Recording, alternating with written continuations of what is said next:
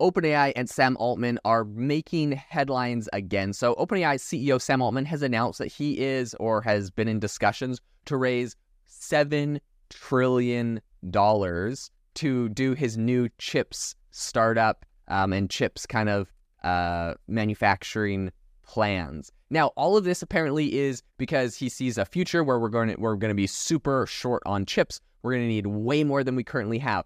But like to bring this into perspective, I believe seven trillion dollars is like thirteen percent of the globe's GDP. Okay, like the entire globe, every country in the world gave thirteen percent of their GDP to him. Then we'd have seven trillion dollars. This is an insane number. Jamie, what's your take on this? I mean, it, sounds, it seems a little lofty to me, honestly. I I um I talked about this in a previous podcast, but I feel like the average person having an AI capable chip, you know, in their phone is not 100% necessary or even, you know, necessary at all really because we have the internet, you know, we have servers, we can talk to supercomputers and, and have to wait, you know, 5 seconds to get our results. I think generally most people are going to be happy with that. Um, you know, I don't see the I, I, I, maybe I'm acting like a dinosaur, but I don't really see that the real need unless you are you know a creator or a business person using AI a lot. Then you maybe want to upgrade your phone to get the AI chip. I just don't see it as something that everyone needs. But what are your thoughts? Well, my first thought is I saw a lot of memes on Twitter where it was like venture capitalists and they're like, "We love you, Sam. Like, ask us for anything and we'll give it to you. Like, what if you're raising? Just let us know. We'll wire you the money." And he's like, "How much are you raising?" He's like, seven trillion dollars." And they're all like tears running down their eyes, like, like come on. Um, so obviously, I think that yeah, the the number is astronomical. It's insane. I think uh, if he could pull it off, like kudos to him for being, you know, the trillionaire uh, of the world. I, I don't I don't know if he's gonna be able to get the, the seven trillion dollars. I I also believe you could make some pretty amazing, massive companies without seven trillion dollars. Like Nvidia's entire market cap. This is a well-established company. It's been around for a very long time. It is the number one company selling these AI chips that is completely bottlenecked, and everyone wants them and will buy as many as they produce their entire market cap is like 1.8 trillion dollars. So he's raising more money than like, you know, he's raising more than like three and a half um, Nvidias, and that's just like cash that could be used to build the company whose market cap could be like 100x that or 10x that or whatever. So it's like, yeah, I think it's I think it's a little bit insane. Um, I'm sure he'll raise a lot of money and do an amazing chip company. I don't know if he's to get. I don't think it's possible. And, and, maybe I'm like the guys that all say Elon Musk, uh, you know, doing Tesla was impossible. I don't think it's possible to raise seven trillion dollars. Yeah, and I mean at that point he would become, in my mind, kind of like the uh, the villain, like the super genius Lex Luthor character. I mean, like. Yeah. You've already seen the videos. I'm sure most of you listening have seen the cobalt mines where it's like people with pickaxes digging through in these like terrible working conditions. Uh, you know, if if he has seven trillion dollars, you know, basically you're stopping at nothing at that point to get every last chunk of metal out of the earth that you need. And uh, I I could see it easily turning into like a supervillain type situation. you know, yeah. Um, you know, he, Elon Musk can pretty much he can do whatever he wants. Uh, you know, fortunately, he hasn't done anything too heinous yet, at least that I know of but uh, he could. And then, you know, the, how much more times wealth is this than even that? It's, it's crazy, but yeah, wild, absolutely wild. I think if you get a trillion dollar, if you get seven trillion dollars, you just automatically get entered into supervillain status. Yeah, but uh, I don't know. um, okay, so this is what I. The reason I wanted to bring this up. Obviously, this is like big news. It's huge. He's talking to like Saudi Arabia's sovereign wealth fund to try to get investments and like a, a lot of governments, which is what's interesting to me. And I think pretty much what he wants to do is take Taiwan Semiconductor Company, um, who right now is like headquartered in Taiwan, who obviously has some geopolitical issues with China threatening to invade and take over the country. Well, I mean, they, they say they own them already. So there's obviously some big issues there. And so Taiwan Semiconductor Company is actually branching out and building manufacturing hubs other places. For example, here in Arizona, where I live, there's a huge Taiwan uh, semiconductor company manufacturing facility that they're building here. We've had Intel here for a long time, but now they're building that because they, I think, essentially need to diversify their portfolio for the inevitable uh, Chinese invasion that will probably happen soon. I, I could say that, like, I hope it doesn't, but uncontroversially, I think it probably will. So, um, so whenever that happens, I think they're diversifying their portfolio. Now it looks like Sam Altman sees this opportunity of Taiwan Semiconductor Company needing to ver- diversify a bit and is like, hey, let's partner up. We'll build these chip manufacturing fabs all over the world. And he's going to try to get government grants and money from governments to build this out and do this. Now, that's a really smart business strategy. Um, so there's a possibility he can make some big plays there. It'll, I'll be very curious to see how that goes. If he can manage to like navigate the regulatory environment of the world, I will be blown away working with that many governments and that much money. Um, that would be wild. Absolutely wild. Uh, I mean, I, I just think it's funny when you have like, for example, a company like Adobe can't even acquire Figma without it getting shut down by a watchdog regulatory group in like the UK, and somehow that's blocking an American company from acquiring an American company. I'll be blown away if he can manage, you know, getting government money from all the governments of the world, seven trillion dollars in chips. Okay, the reason I brought this up, I, I know I was saying this earlier and I got sidetracked, is I think there are some amazing ways for you to make money off of this whole thing. Seven trillion dollars is an unfathomably absurd amount of money. And what that signals to me is if we're willing to spend, or someone is even thinking about spending, and we're already, NVIDIA's got a $2 trillion market cap almost, but if they're looking to, to raise $7 trillion, chips is a freaking hot area that will, I think, be bloated, bubblish. Prices will be huge. They're already very at a huge premium. So I think there's a ton of money there. Off the, I have a couple ideas, but I'd be curious off the top of your head, Jamie, how could the average person listening to this today, how could they benefit or make money from this ecosystem and so much money being dumped into chips? Oh man, uh, you know, honestly, I was hoping to hear what you have to say because I don't really. I mean, the only thing uh, you know I could think of would be trying to invest in some of these um, these metals um, that they're trying to mine. Um, I, I I don't know, man. What what do you got? Okay. That, that's a good that's a great idea. A completely different direction than I was thinking of.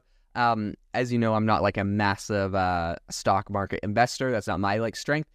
My strength is content, and I think there are some huge content opportunities right now. Of course, last year in February, it's been about a year now since I started the AI Chat podcast, my main podcast, and I had over um, you know two million listens on the episodes of that podcast. Tons of it has brought me like so much uh, so much. It's been amazing. So, and that was because AI was so hot. Everyone was talking about it. Um, you can get AI sponsors. You can get like you can make money from all sorts of different courses, all sorts of different things you can make money from um, in that field. And I saw lots of my friends making. I had someone that made like twenty five grand from a sponsorship that Adobe did with him to make two TikToks on his AI TikTok channel that he started last Dang, year. So that's insane. Wild, yeah, wild stuff. I think we're gonna see this one way or another with chips. And I think there's a huge opportunity for people to create blogs, to create TikTok accounts, to create podcasts, any sort of uh, media content that talks about like the best type of chips, how to use chips, how to train chips, how to buy chips, how to source them, like the, comparing this chip versus that chip from this company versus that company. Like it's it's its own industry and niche. And I think there's so much opportunity like if trillions of dollars are being spent there, there's so much opportunity to make money. And the reason that I, I know that this is probably uh, people will criticize me or say like I don't know this is dumb or whatever, but this is my opinion.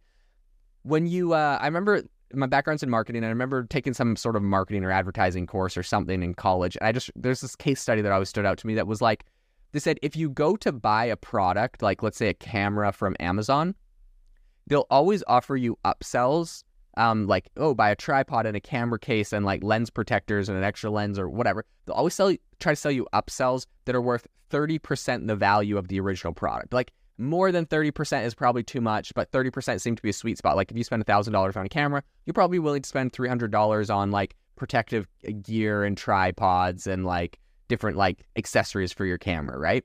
And anything more than that, it's like it's too much. Like I don't want to spend half the price. So this is actually played out in real time. One other example is with the iPhone. Um, I have an I have apps right, Android and iOS apps, and I make way more money from iPhone users than from Android. And I think a big part of that is because if you are willing to spend a thousand or fifteen hundred dollars on your phone, you will theoretically spend thirty percent of that on accessories and apps and like supplemental things for the phone.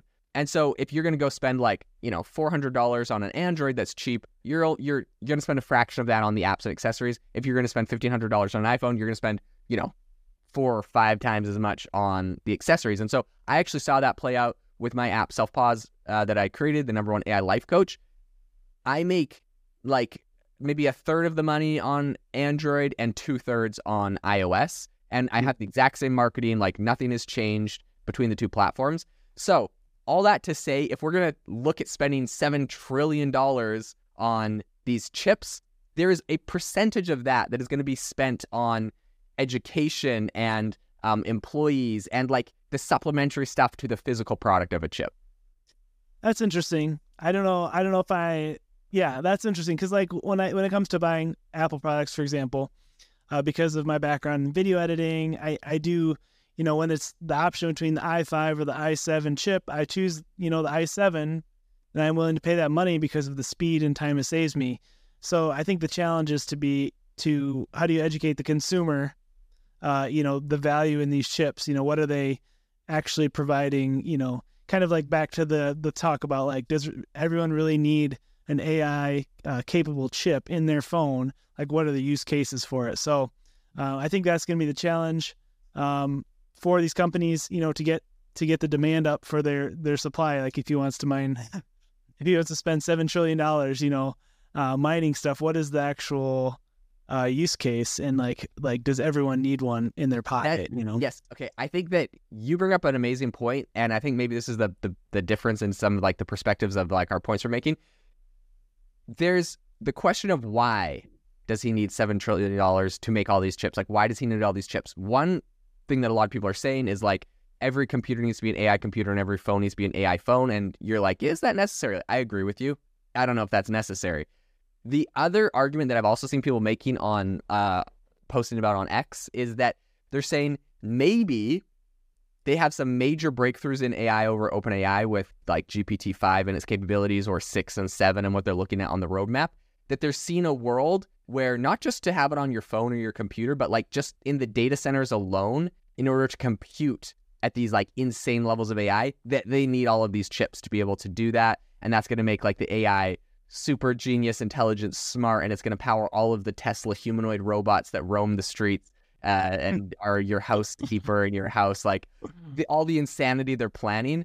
So that's uh, that's that's where I think like maybe they're going with this because obviously yeah. he has all the insider information of what OpenAI is developing. And so I think, no, you know, this is just my own opinion, random hunch. I think they've made some big breakthroughs in OpenAI and they're like, we could do this insanely capable AI, but we need way more chips and way more uh, energy because he's also investing in a lot of like nuclear fission startups and stuff.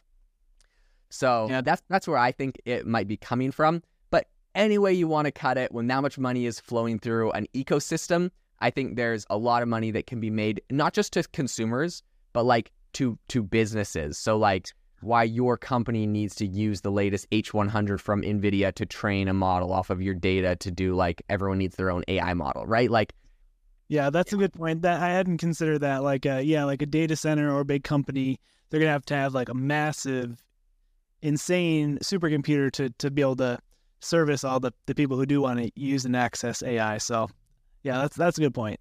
It's anyways, it's going to be insane. I think there's going to be so many opportunities for money. Of course, I we can come up with like random things we think of off the top of our head, but at the end of the day, really what I think are like big takeaway from this we're trying to pass on to everyone is like there's a ton of money going into this industry. Like keep your eyes open, look for opportunities whether that's investing in the metals that are being used for this, do your own research, whether that's investing or putting time into building out content in within the space. There's a lot of money and uh, you know keep your eyes open because when a lot of money like this is being raised, moved, spent, um, there's a lot that can be made in the process as well.